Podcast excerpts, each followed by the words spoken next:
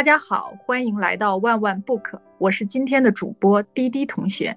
今天呢，要和叨叨、CT 还有晶晶同学一起聊一聊北上广深杭这几个大城市，到底哪个城市更宜居，哪个城市对年轻人更友好，定居下来的压力和成本会更小。之所以想要聊这个话题呢，是因为前几天呢，家乡的一个亲戚他跟我联系，他的孩子呢。今年是刚刚从英国留学回来，目前呢手头有两个工作机会，一个地点是在深圳，另外一个地点呢是在北京。如果这两个工作机会放在一起比较的话，非常明显的是深圳的工作机会更好。但是呢，我的这位亲戚呢，他却特别希望自己的女儿来北京工作，为啥呢？他的原因有三个。第一个呢，他是觉得北京更安全；第二呢，他觉得北京有朋友在，有亲戚在。第三呢，他是觉得北京的工作听起来更稳定，但坦率的说呢，这个稳定的工作并不是体制内的，而且呢，也不是所谓在编的。他所谓的稳定，只是说这个工作接触外人的机会比较少。这件事儿呢，就触发我想跟你们聊聊，就你们三个在各个城市飘来飘去的体验来说，你们认为哪个城市是最适合年轻人打拼和奋斗的？那我先抛出第一个问题，你们都飘过哪个城市？现在呢又待在哪个城市？要不从飘的最多的叨叨开始吧。可以可以。因为我是飘过北京、上海、广州、深圳、杭州都待过，我现在是计划从杭州转移到北京，又回到了我一开始的起点。我工作的起点就是在北京。工作了三年，然后去深圳工作了三年，在上海待了不到一年，在杭州待了不到一年，目前是打算回北京，整个都感受了一圈儿。好吧，那一会儿你跟我们聊聊你感受这一圈的这个体验，好吧？各个城市的体验，我们选选秀。我和叨叨差不多，也是待过北上广深。我每次去面试，别人都会说。哎，你这履历 怎么把全国一线的城市都跑过一遍？我现在是在广州，可能下周就会去深圳了。好啊，那 CT 你呢？我其实就待过三个城市，那我主要还是在广州。我今年已经来广州，马上就快十年了。但是我中间也有穿插着两个小插曲，第一个去过上海。大学的时候有去上海交换半年，因为一会儿也会说上海是我的白月光的城市，然后没有去到上海读大学，所以我就在上学的时候就想说，我研究生一定要过去。后来想说，那提前实现就交换过去。然后还有一个就是深圳，深圳不是在我很年轻的时候选择工作去的，而是在我三十二岁了那次跳槽，就已经结婚工作了。快八年的时候，然后选择要去深圳当搞钱女孩，然后要奋斗一下，但是短短的月 就灰溜溜的回来了，四个月，嗯，四个月。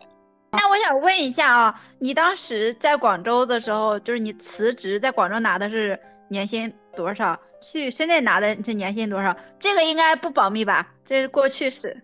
我只能说，在深圳去深圳的时候，确实年薪涨幅还 OK。因为如果我继续留下来，我是会升我升职了。然后我当时我并不知道我升职后也是这个薪酬。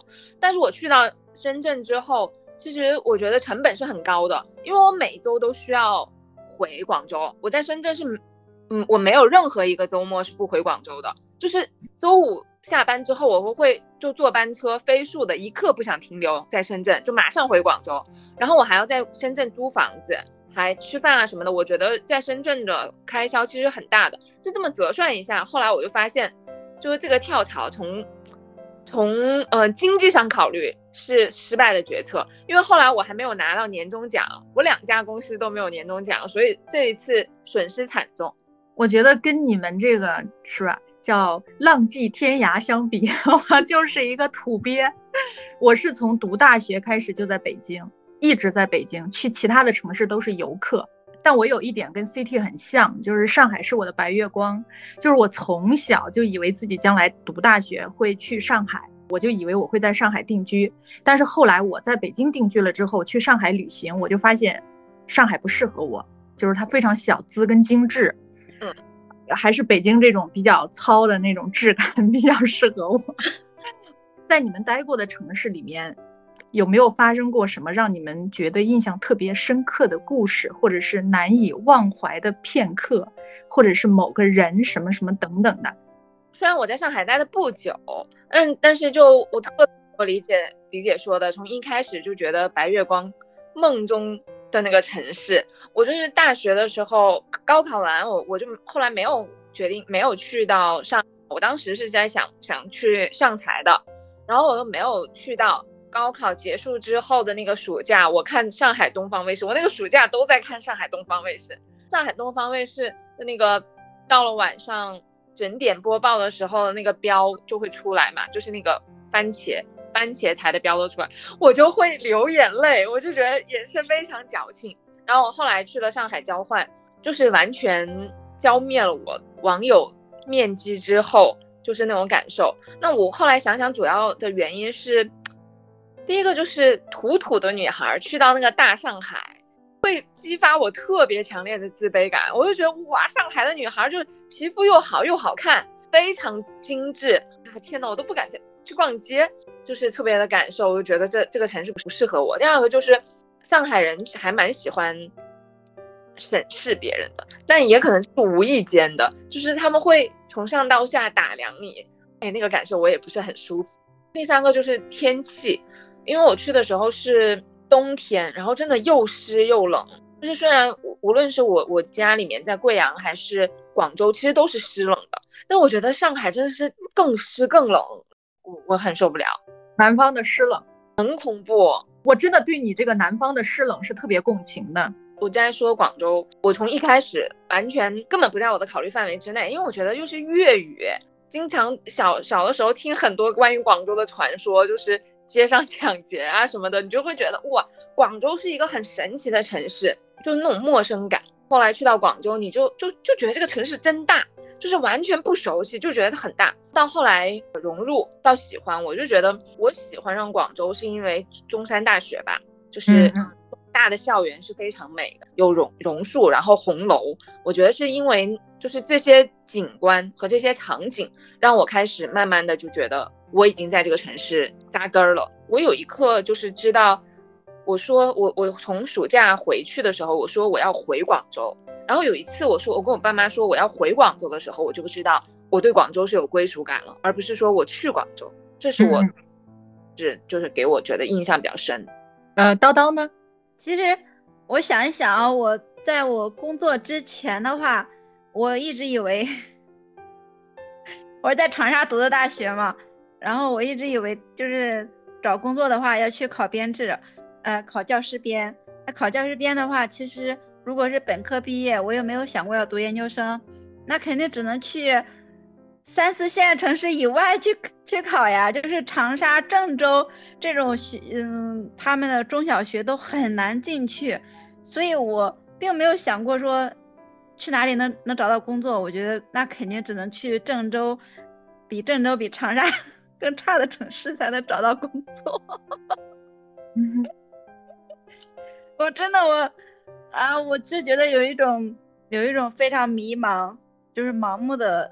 呃，有这么一种认为，然后确实我身边的同学，他们，嗯，可能有几个留在，有两个留在北京，就是也是有非常好的机会，其他的人基本上都是考编制，考到了自己的母校，省会都不是很好留，留在省会可能都需要特殊的机会或者连考好几年。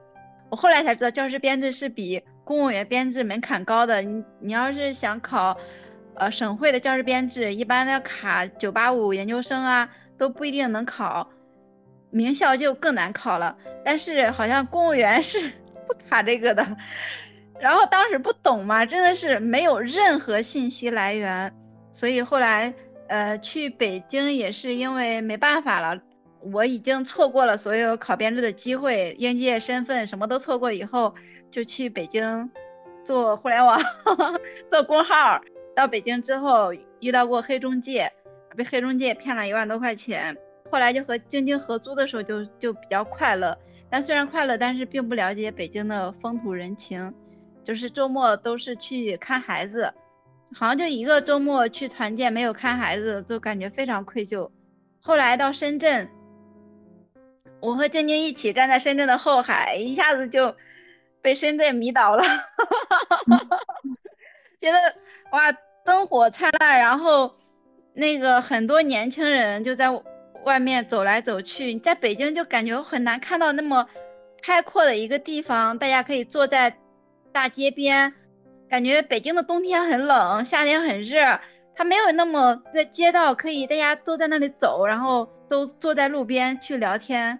所以当时到深圳的时候非常沉迷，呃，然后等到去深圳真的定居在那里三年以后，发现哦也也不沉迷了，觉得那种那种氛围，他们也是。一群年轻人，一大群你所有的年轻人在那里卷的要死，呃，然后可能晚上下班去走一走，我觉得还是很很疲惫的。后来就认为在深圳还是比较累，嗯，但是印象比较深的话，可能就是还有就是到杭州之后，印象最深的就是杭州的山好美，太美了。我以我以以前只觉得杭杭州有西湖，它西湖应该很美，但后来就是同事带着我去杭州。旁边的山上转一转，我会发现哇，山上好美啊！一个省会城市，它竟然有那么大片大片的茶山，然后山上还有就是非常非常美的路，当时也也挺沉迷的。但是因为呃杭州的电商环境太卷了，我 我我也我也感觉就是其实我对深圳的感觉也是因为那种工作环境的卷，让我对深圳。放下了那种迷恋，杭州的迷恋也是这么放下了。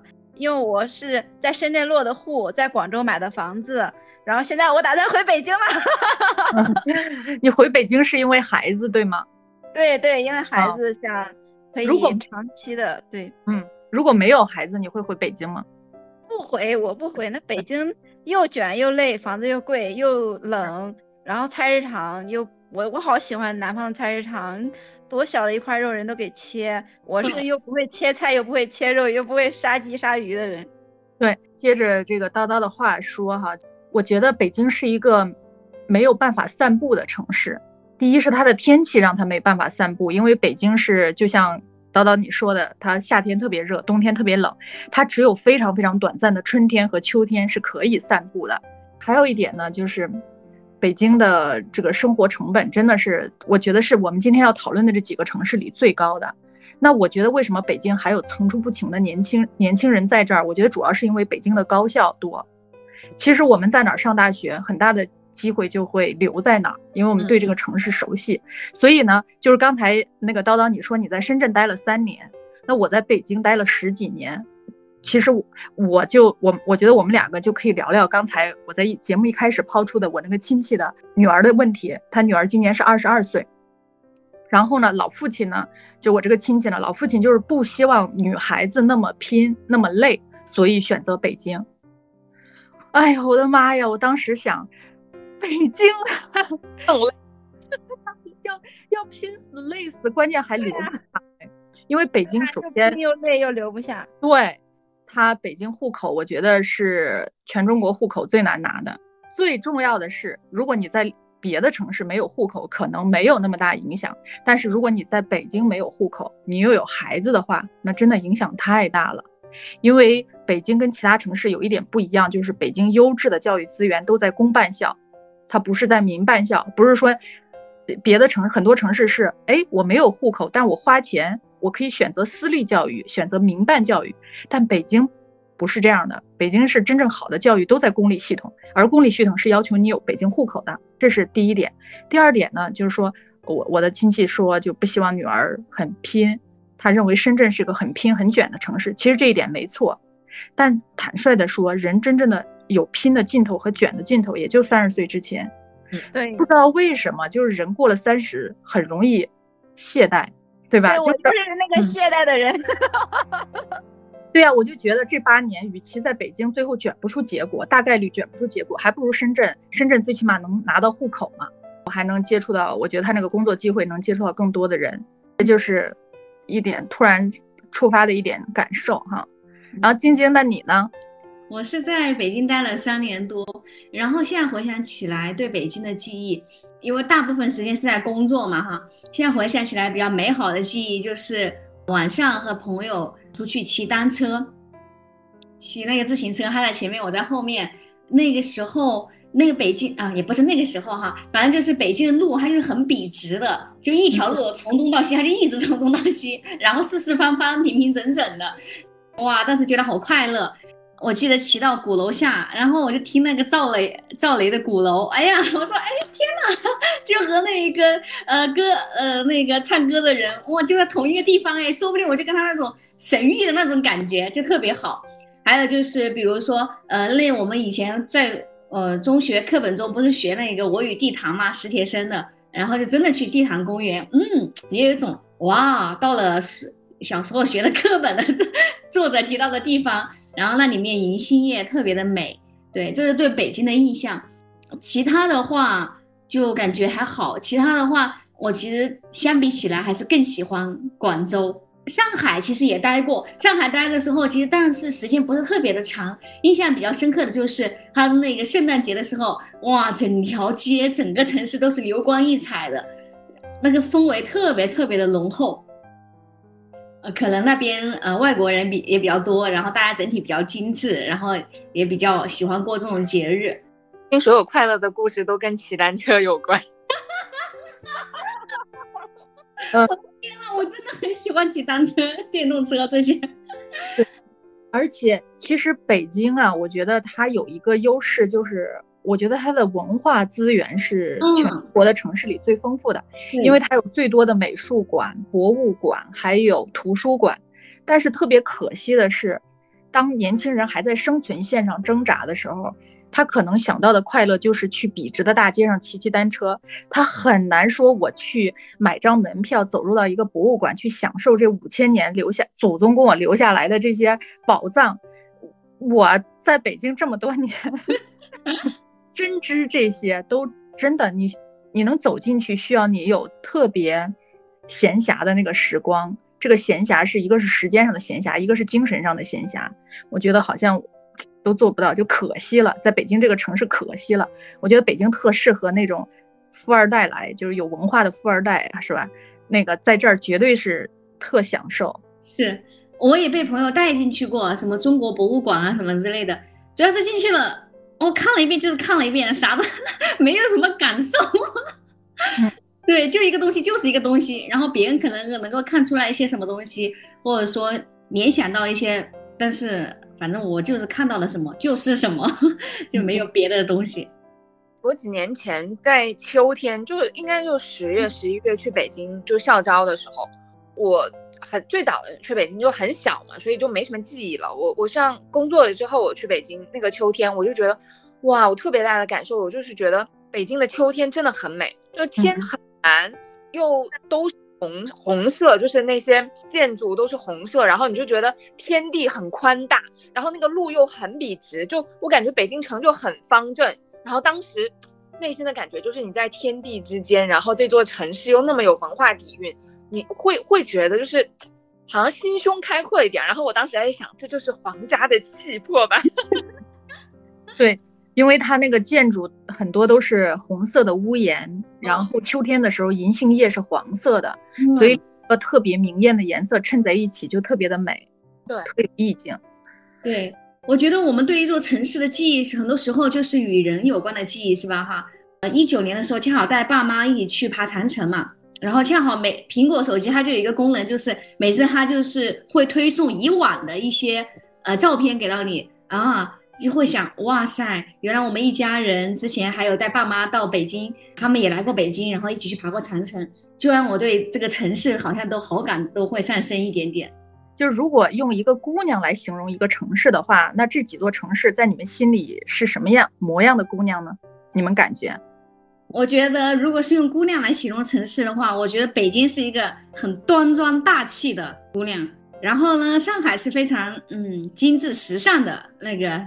lady，呃，精致时尚的那种姑娘，上班族。深圳的话呢，就是非常年轻，然后搞钱那群姑娘。广州就是非常小家碧玉，又非常的温和善良。那 CT 你觉得呢？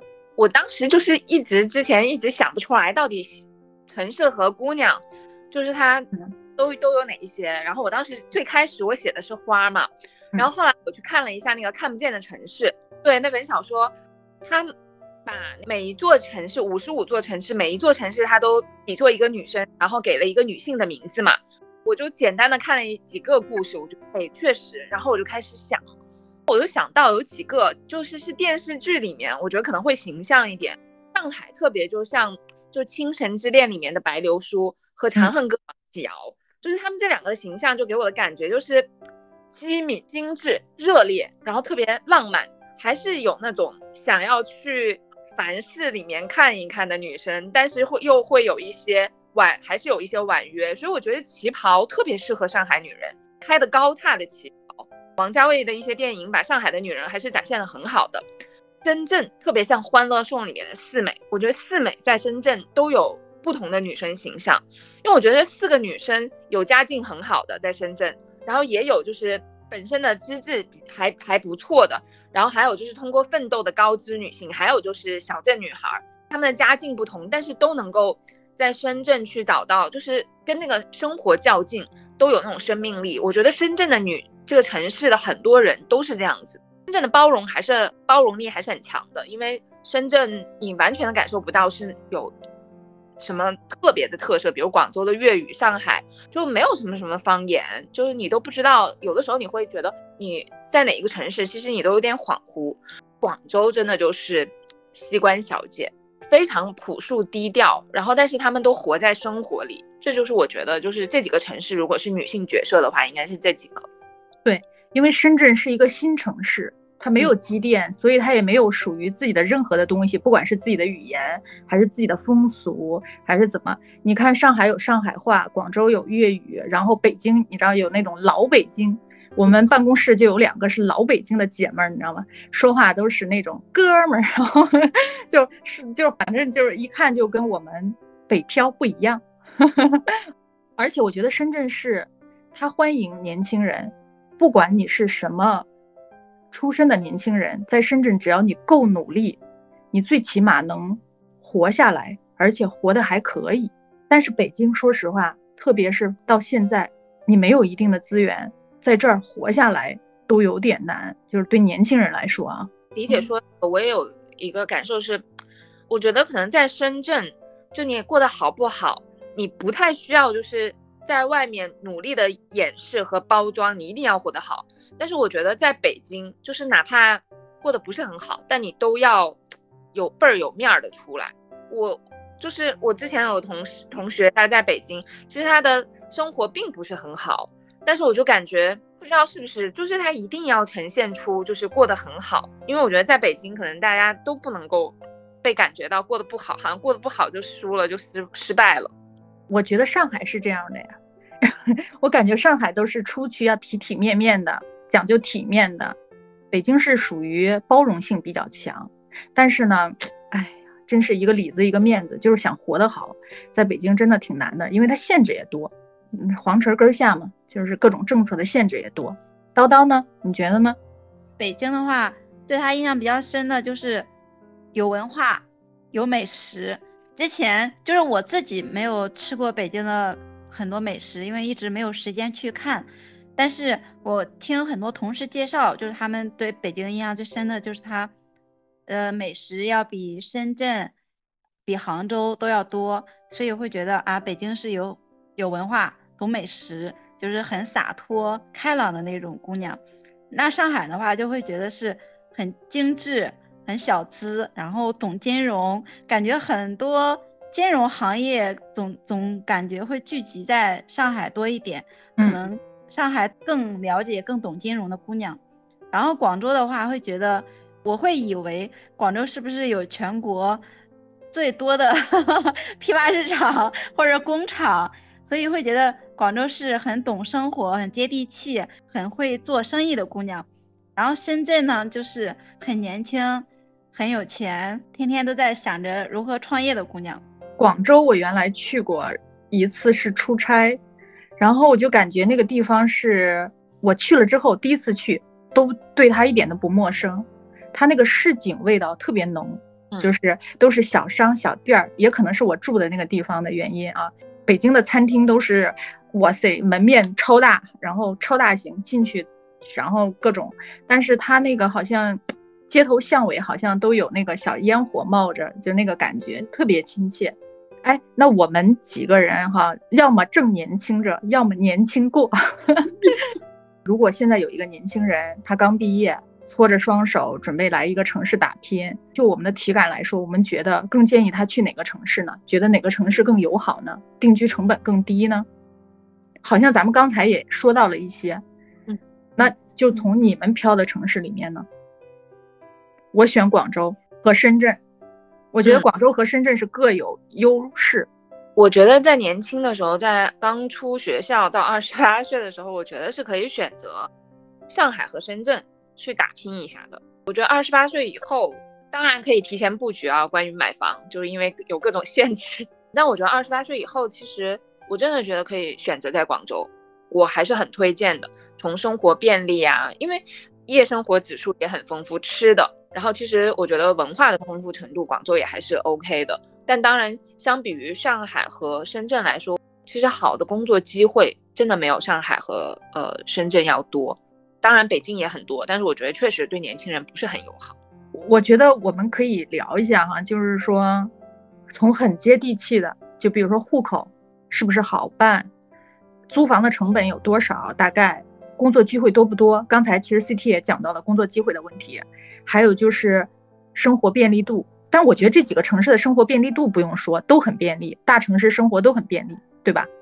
但是北京的的时间太长了，我觉得这严重影响就是上班幸福度。啊、北京北京的通勤时间是吧？对，北京太太确实是太大了。还有就是，我觉得那两个问题可能年轻人暂时不用考虑，一个是教育资源，一个是医疗资源，因为呃很年轻的时候也谈不到孩子什么的，嗯那也谈不到医疗。但是这两个问题其实也是选择一个城市要重点考虑的。叨叨，你觉得呢？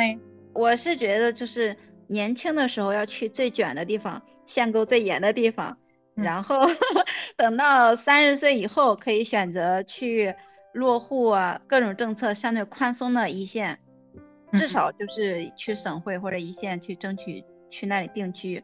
然后一开始刚毕业的时候，比如北京、上海都限购非常严格嘛，然后它之所以限购非常严格，就是因为它的工作机会是最多的。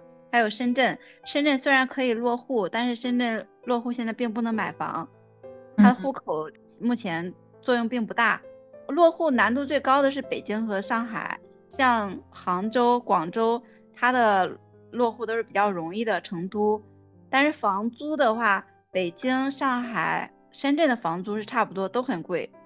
广州和杭州，它的房租会便宜一点点，但是我觉得并不明显，可能就是你在广州和杭州要花两三千租一个单间，然后你在北京、上海、深圳要花三千租一个单间，但是都是条件最差的单间，所以年轻人在哪里都很差的话，就去最限购最严格的地方，然后拼搏几年吧。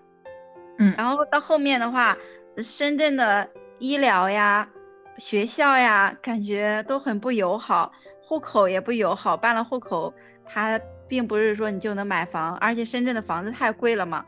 那广州、成都、杭州都可以作为就是一无所有的年轻人奋斗完之后的备选。但是备选的话，并不是说去了这些城市就不卷了嘛，这些城市现在也非常卷，只是说如果你积攒的资源和金钱够多的话，在这些城市能给自己一个家，能给你的孩子一个家。但是我也看到身边有很多人给了去那里之后，他还是后悔了，他还是想去一线拼，也有这种，然后也有彻底愿意在杭州、广州定居下来的，可以综合考虑。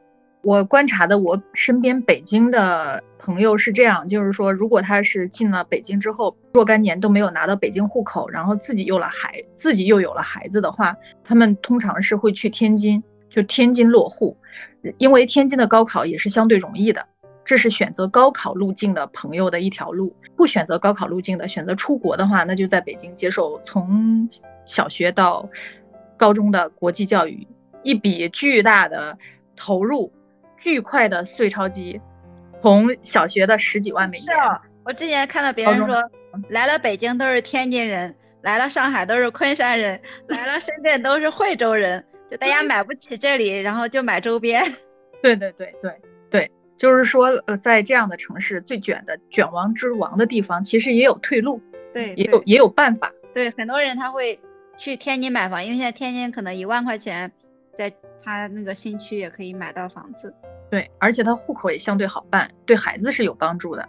呃，主要是天津的高考难度压力是公认的比较低的。对对对，而且就是我作为一个在北京待着的人，其实我有一个感觉啊，我觉得如果不是为了孩子，自己有没有北京户口根本无所谓，他会对你有一点点的影响。当然了，买房会有影响。其实对年轻人来说，最难的就是买房和那个就是孩子嘛，就是孩子的户口。这个户口啊，就对这两项有影响，其实对别的也没什么感觉。老了之后，你坐公交车，人家有北京户口的坐公交车不要钱，你你你没北京户口的坐公交车要钱。然后人家北京老头六十岁就可以逛公园免费了，咱这北漂老头得七十岁才能免费，别的没什么感觉。哇，还有这么多这么细致的不一样啊！是的，因为我爸天天催我把户口搞定，然后每天跟我列举这些，全都是什么老头儿将来怎么样的。我算了算，那一月一个月我 还不是省了几百块钱。再说了，我心想我又不坐公交车。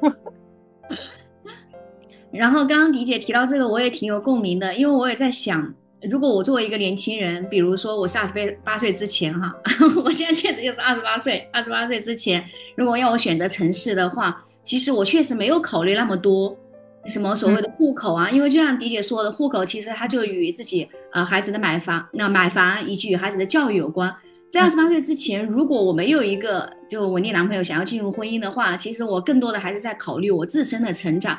所以说这几座城市，可能如果我是一个年轻人，我就会简历都投哪一个呃机会对于我来说，因为其实城市它是一个大的一个大的一个选项嘛。其实对于你个人来说，影响有那么大吗？当然有，肯定是有影响的哈。但是呢，其实对于你个人来说，那其实你比较就是说这几个公司哪一个哎工资给的更高，哎哪一个就是呃它的发展前景更好，哪一个它的领导跟你更加匹配？我觉得这一个，我觉得或者说它的公司氛围是跟你更喜欢的。嗯嗯，如果你对城市没有特别强烈的要求，比如说。呃，甚至我就是喜欢南方，我觉得它的气候比较好，或者说就是哎，它的氛围整体啊比较文有文化资源这些东西。如果你没有特别强烈要求，甚至我觉得就算你有，你都可以在你最刚开始最需要积累资源、最需要打拼的时候，哪一个具体对你来说是最好的，你就选择哪一个就好了，你就不管，你就去就行了。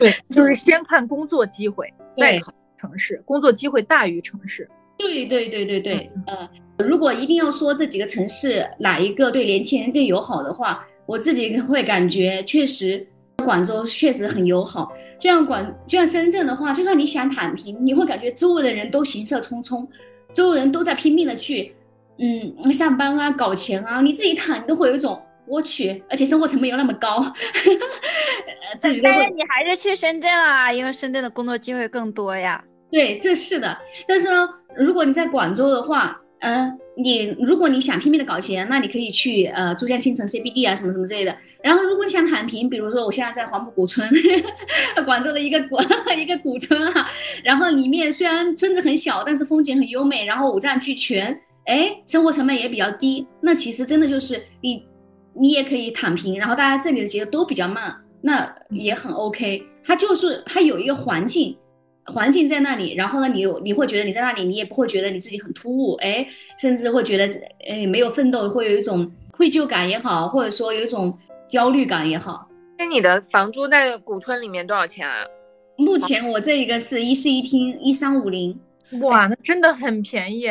我就感觉就是这几个城市，它的房租其实。均价和上限，那你感觉其实都贵，都然后当然一个比一个高。但我觉得在广州是这种，比如这么便宜的，是在这里面是，而且环境是比较好的，就是你的下限不会很低，这种价格是会租到还是比较舒服的。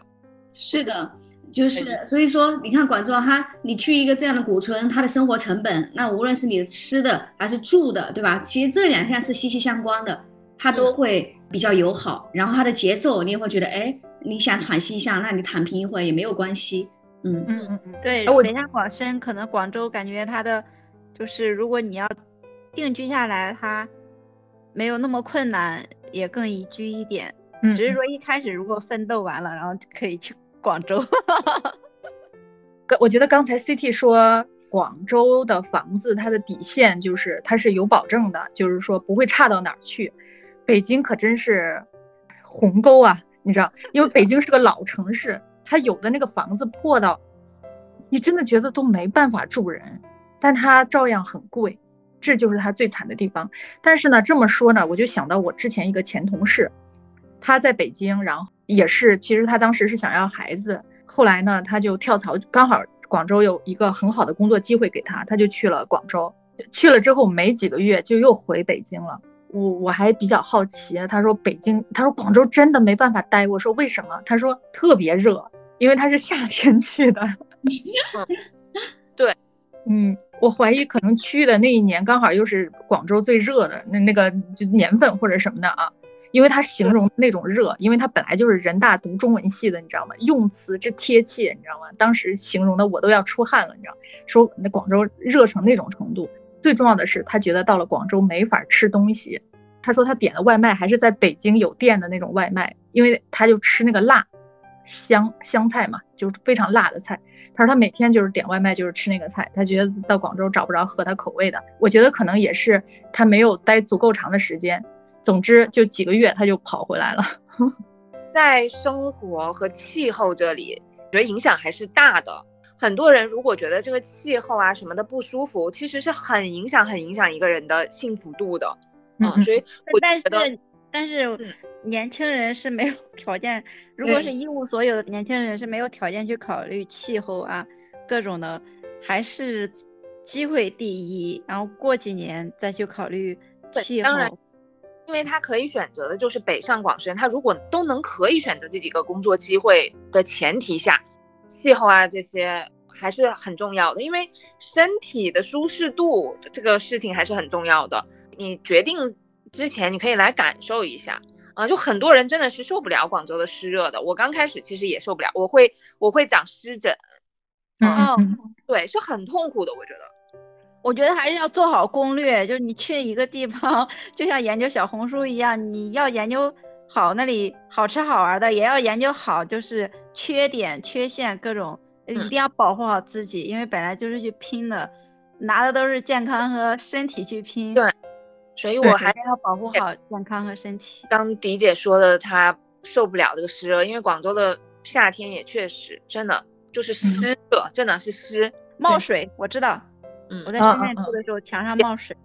他们会说咸湿，我觉得很很准确。对我知道我在北方的时候，我也知道夏天会有潮的时候，但是我看到深圳的房子冒水的时候，我就想墙壁会出水呀。天呐，这种体验我都没有。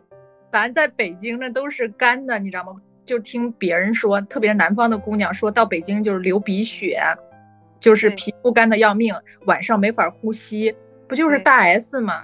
嗯，对，大 S 对啊，在北说在那个北京晚上睡觉都没有办法呼吸，要二十四小时开着加湿器，对，啊，然后什么的。但是我相信是真的啊，北京确实非常干燥。是的，是的，我之前看到说有呃学姐说湖南的，然后到北京干的哭。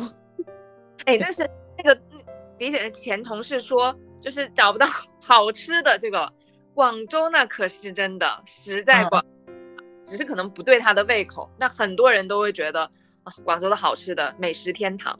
对，而且我觉得一个是不对他的胃口，另外一个我觉得他是有偏见的，你知道吗？可能啊、就是被天气折磨的。因为在我记忆里，我也觉得广州好吃的特别多。北京有好吃的吗？有好吃的，我也觉得。但是我同事他们都说，感觉北京比深圳、杭州多很多好吃的。我我我自己并没有去过，好像和晶晶一起在那里一直在加班。但是深圳应该有，我觉得深圳真的是美食的沙漠。嗯嗯嗯，也是文化的沙漠。他们说深圳是美食和文化的荒漠，杭州是美食的荒漠。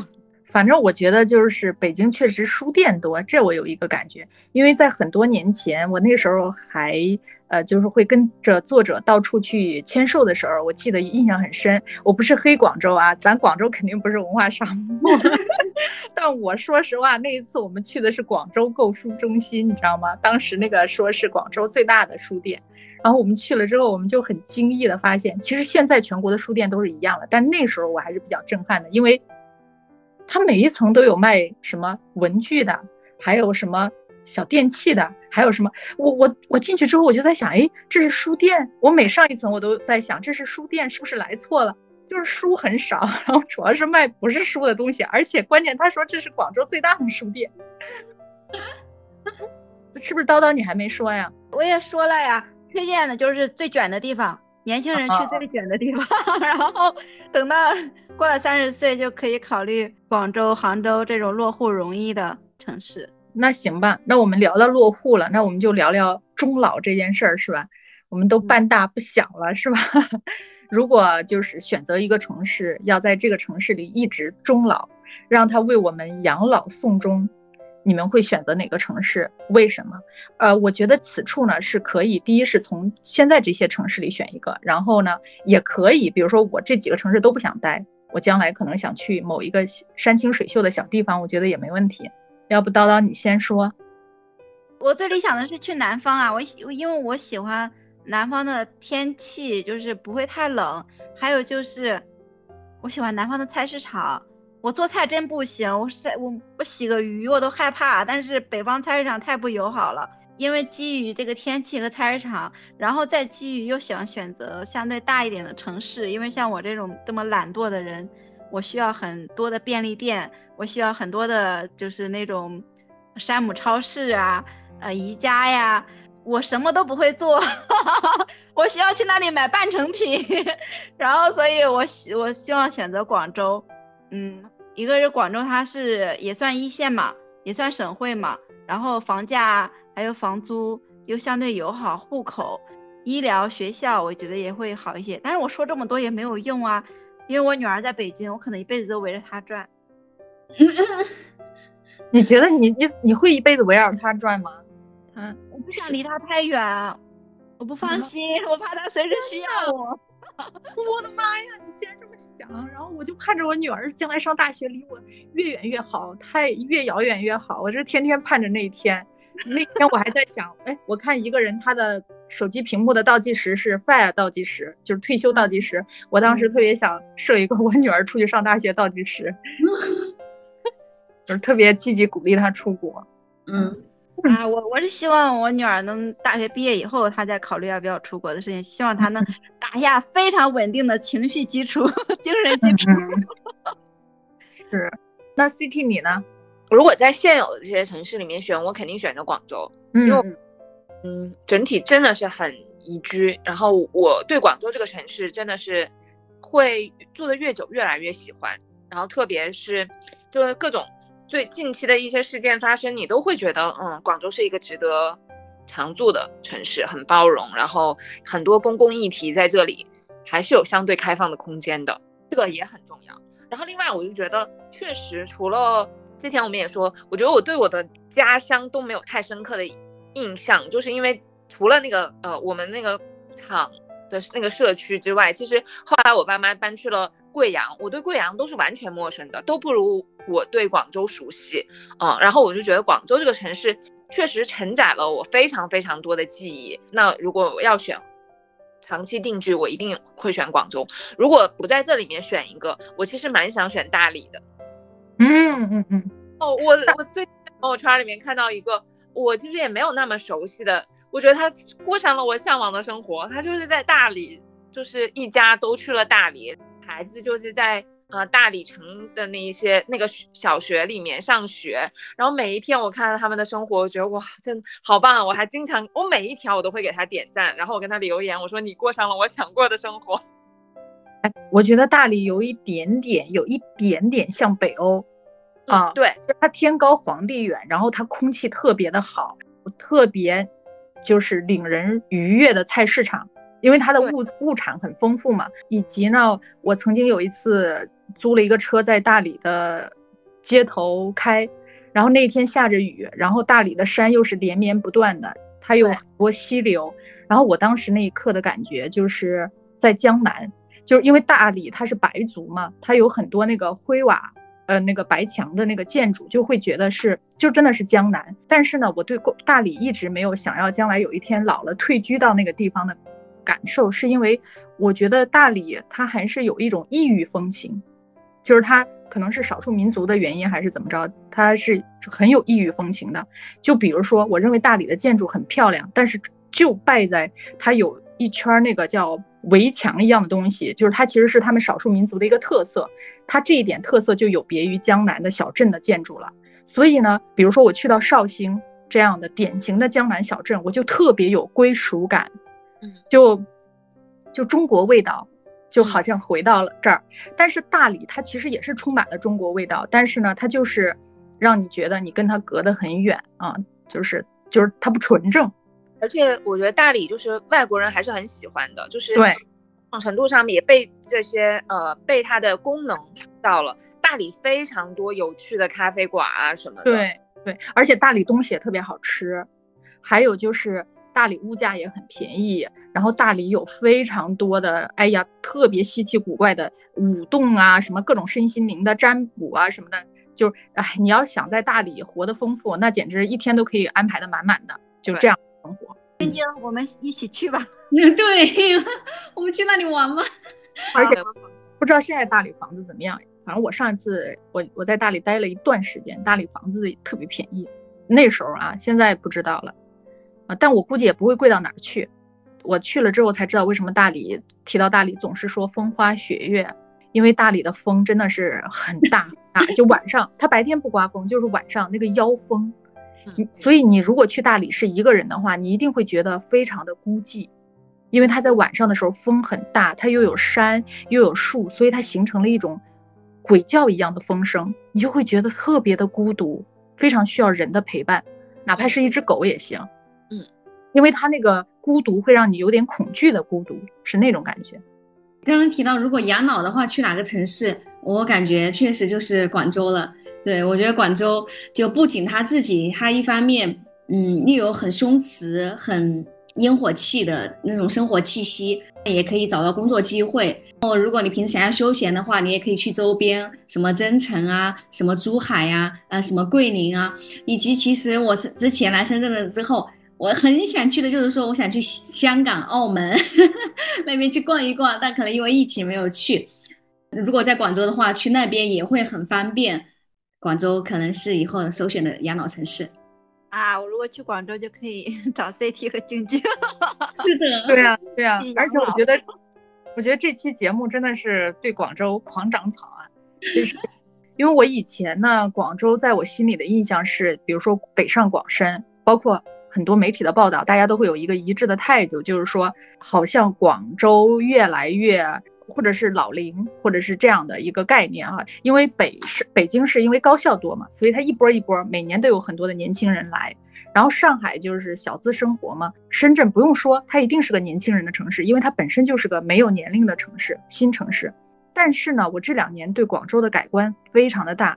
第一是，我通发现我在播客上关注的几个有趣的播客，还有我关注的几个有趣的公号，还有一些有趣的活动，我发现。还有我在淘宝上经常去买的那几个特别有趣的设计师的店，我发现他们都在广州。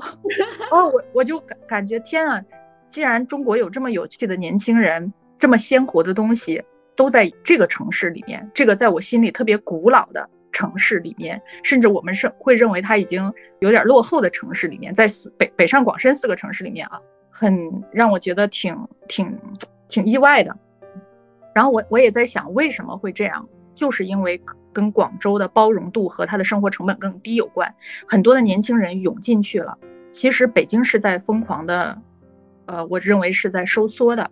呃，因为我朋友圈里很多有趣的年轻人都离开北京了，嗯，都去了上海是一大波分流走的，去上海的是一大波，去别的地儿了我不知道。因为一般去上海的就会疯狂拍照，就是拍那个就是很网红的那种。地点嘛，你就知道哦，他去上海了。因为北京主要是它皇城根下，它的管制越来越多了。其实有管控的地方就没有自由，没有自由的地方就没有年轻人。所以我觉得，哎呀，看来真的广州有很有可能是一个下一个就是会蓬勃发展的城市。但我不觉得它会蓬勃发展，我只是它会发展还不错。嗯，我我之所以他觉得它不会蓬勃发展，是因为它确实这种新兴的行业是很少的，那年轻人还是会少。然后还有就是，相比起来，其实呃这几个城市，广州政府 就是要交的税还是很多的，就是还是有那种长子风范的在广州，所以你看。他交的税都比深圳多很多，他要承担广东省的大部分的财税啊，所以这部分的压力是很重的啊。就我觉得个非常听话的长子。我我如果选择一个城市终老的话，我一定要去一个生活成本非常低，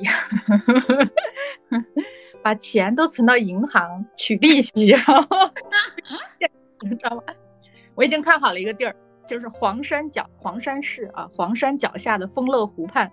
我看上了一个村儿，然后你看我这个退休计划已经 很具象了啊！真的好具象啊！哪个生活生活成本特别低，背靠黄山，全面面对那个丰乐湖，鱼也很鲜美，然后各种的食材也都特别鲜美，然后关键是活着的成本非常非常低。在哪里？在哪里？马上就被种草了。我们去旅游也可以吧？嗯，对对对，去旅游也很美。然后超哪个省哪个市？就是黄山市丰乐湖是个村儿吧。然后我嗯，到时候发给你们。我我是有一次偶然旅游的时候去看到的，我觉得真的是，哎呀，我就感觉这是我心中所向的地方。当然了，黄山也很美。我我原来很讨厌爬山，我觉得爬山很累。北京本身其实也是一个有很多山的城市，我从来没体验到山的快乐。我年轻的时候也是喜欢大海，喜欢水，不喜欢山。但那一次黄山之行改变了我，我我从此变成了一个智者，乐山。不要脸。二狗。而我真的我在黄山，我我说他们说黄山归来不看月，对吧？我都觉得那是上一代我爸那个年代的人，就是他们每次去爬个山就会觉得那山美。我心想山有什么美的？但我去了黄山，我真的觉得太美了，我都美到我要住在它山脚底下。嗯，就是我没去过，晶晶你去过吗？没有，我们一起去。好啊，对，我就期待着迪姐赶紧退休，我都想象 迪姐自己把房子打造的很好。嗯，对对，我们可以。我又是个装修达人。对，我们帮倒计时你的退休计划。哎，我我当时在那个地方还拍了一些照片，我一会儿找找发到咱们群里。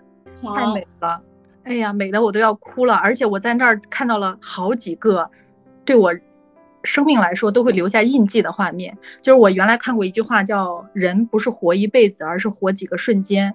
其实我觉得留可一个城市。你爱不爱他，喜欢不喜欢他，那是不是你想要终老的地方？其实也就是几个画面刻在你心间了。我那时候就是在丰乐湖上，突然，就是他那天本来就有点阴，但是我坐在那个湖畔的时候，那天突然暴雨，因为他之前只是阴天，并没有要下暴雨的迹象，所以湖中心还有那个渔船，然后下暴雨，风很大，那个渔船那个渔民就在。就是很用力的划船，它离那个岸两边都很远，然后当时我就把这个画面拍下来了，拍还拍了一个小视，就拍成了一个小视频嘛。就是我当时就知道什么是汪洋中的一条船，就是那个画面给我印象特别的深刻。我就觉得人这一生在这个世界上活着其实挺不容易的，随便一个小风浪都会打破你的计划。反正我想的也挺多的。我已经在搜丰乐湖的地址了。丰乐湖离景德镇很近啊？是吗？天啊，景德镇也是我超喜欢的一个城市。哎，你们去过景德镇吗？没有。哎，咱们什么时候组团去一次景德镇吧？好呀。我也没去过，但是我真的一直我的梦想是去景德镇。而且我其实去吗？嗯，对，其实我原来我特别向往那个景德镇陶瓷艺术大学，那个真的是我如果是个年轻人，我愿意去读那个大学。行，我们刚才聊了这么多哈，就是说，呃，我们想选择一个什么样的城市长居？我们想选择一个什么样的城市终老？我有一个发现，就是大家都没有想去自己的故乡终老，就是为什么呢？就是一个年轻人，他从他的家乡走向这个世界，他永远不会再回去了，连老终老都没有想到回到自己的那个故乡吗？我想过，就我想了很久，所以我在在我家乡的省会买了一套房子。啊啊！郑州，你在郑州买了一个房子？对，我在郑州买了一套房子，但是就想，呃，这可能是最接近我出生长大的那一个成长环境的地方了。但是再往，就是说具体，嗯，呃，省会以外的我的那个家乡，出生的所在的市、所在的县、所在的乡镇，就没有想去了，因为可能一个是我生活的地方、出生的地方。它并没有依山傍水，还有就是它有非常繁杂的那个亲戚关系，所以这两个就直接导致了。还有就是我非常的懒惰，我需要在一个 大城市里面，呃，有很多便利店的地方，二十四小时便利店的地方生活，呃，而且可能大城市对于大龄单身女青年更友好一些。我万一我万一下半辈子单身。我要生活在一线或者省会。其实我也是，我觉得不让我让我阻止我回到家乡的主要关原因就是那个，啊，错综复杂的关系网，就不想再投入到关系当中。CT 呢？嗯，我我刚刚也在想这个问题，我觉得，嗯，回不去是因为我跟你们不太一样，是因为我我小时候和我一直成长到十八岁那个环境是被一个时代打造的一个城。就是不是支援三线建设，然后就是可能随时会有呃发生一些战争，所以才会有的那个呃军用飞机制造厂嘛。但是现在那个厂已经完全不在那里了，所以我就觉得我的故乡没了。对，所以我就觉得贵阳它并不是我的故乡。然后我对于贵阳的印象也只是停留在吃的上面，因为饮食上贵贵阳有好多好吃的。对，也只是这个，但我觉得这成为一个旅游。就是我想吃了我就回去就行了，但它不会成为我想要长居的，因为我觉得那不是我的故乡，我也没有太多的留念。最主要是因为我的故乡没了，随着那个时代过去了。那晶晶呢？嗯，我自己的话，我会发现，呃，我的一些亲戚，比如说我的姑妈呀，呃，我的小姨呀，外婆外公啊，姨妈他们，其实他们现在还有一些哥哥姐姐都在县城买了房子，他们是一个很强大的那个。哎，也不是，他们就是一一群亲戚，其实都住得很近了。对，其实他们也那也是一个很强大的场，在召唤我回去。比如说我回去相亲，然后其实就可以在县城里面相到一个男孩子，嫁一个本城的人嘛。其实我是有有机会回去，只不过我目前就是觉得，呃，我在外面的话可以更好的，就还有发展自己嘛。然后至于我以后养老回不回去？就我感觉，其实像人类它的迁徙史，它其中也有一个特点，它也是从北到南往温暖的地方在迁徙的。我自己感觉，我对气候这一方面还是比较，呃，看重的。就是无论是喜欢大海也好，还是说喜欢蓝天白云，然后温暖的地方也好，广州这个氛围整体的感觉都还蛮好的。嗯，就没有必要就一定要回去。当然，我觉得我是很爱我的故乡的哈。呃。也不，当然我我也没有付出什么行动，我只是口头上面，因为我就每一一直对那个诗很有感觉，就是说为什么我对这，为什么我的眼里常含泪水，因为我对这片土地爱的深沉，然后所以说，虽然我的故乡很落后，然后呢什么，嗯，就是各方面都不达标，呃，也不是不达标哈，就各方面都呃没有什么底蕴也好，很落后，经济也很落后也好，但是我知道它是养育了我的，所以说。我还是会有一种回去也会一种的亲切感和熟悉感，但是呢，就像它可能是提供了一个土壤，它是一个大地，但它可能不是我的上限。那我的上限就是任由我自己在生长，然后我再去选择一个我自己喜欢的城市。嗯嗯，就是说，虽然你对故乡爱的深沉，但是你将来就是退休之后也没打算再回去，是吗？对，啊，明白了。如果我更有钱了，那我可能稍微资助一点点，呃，捐给哪里哪里。行，那好吧，那我们听到这儿之后，我就想跟年轻人们说，呃，不是爹味儿的说，一定要记爹味儿，就是说你大概率可能告别了你的故乡之后，告别了你的家乡之后，可能你此生再也不会回去了。所以呢，去珍惜在家乡的每一天，嗯，每一分钟。那我们今天的节目就到这儿了，感谢各位的收听，欢迎大家留言去告诉我们你在哪个城市，你对这个城市的感觉是什么样的。我们呢将在评论区选择一个小伙伴，送出李娟的《冬牧场》一书。愿我们都能结庐在城市，而无车马喧。拜拜，拜拜拜。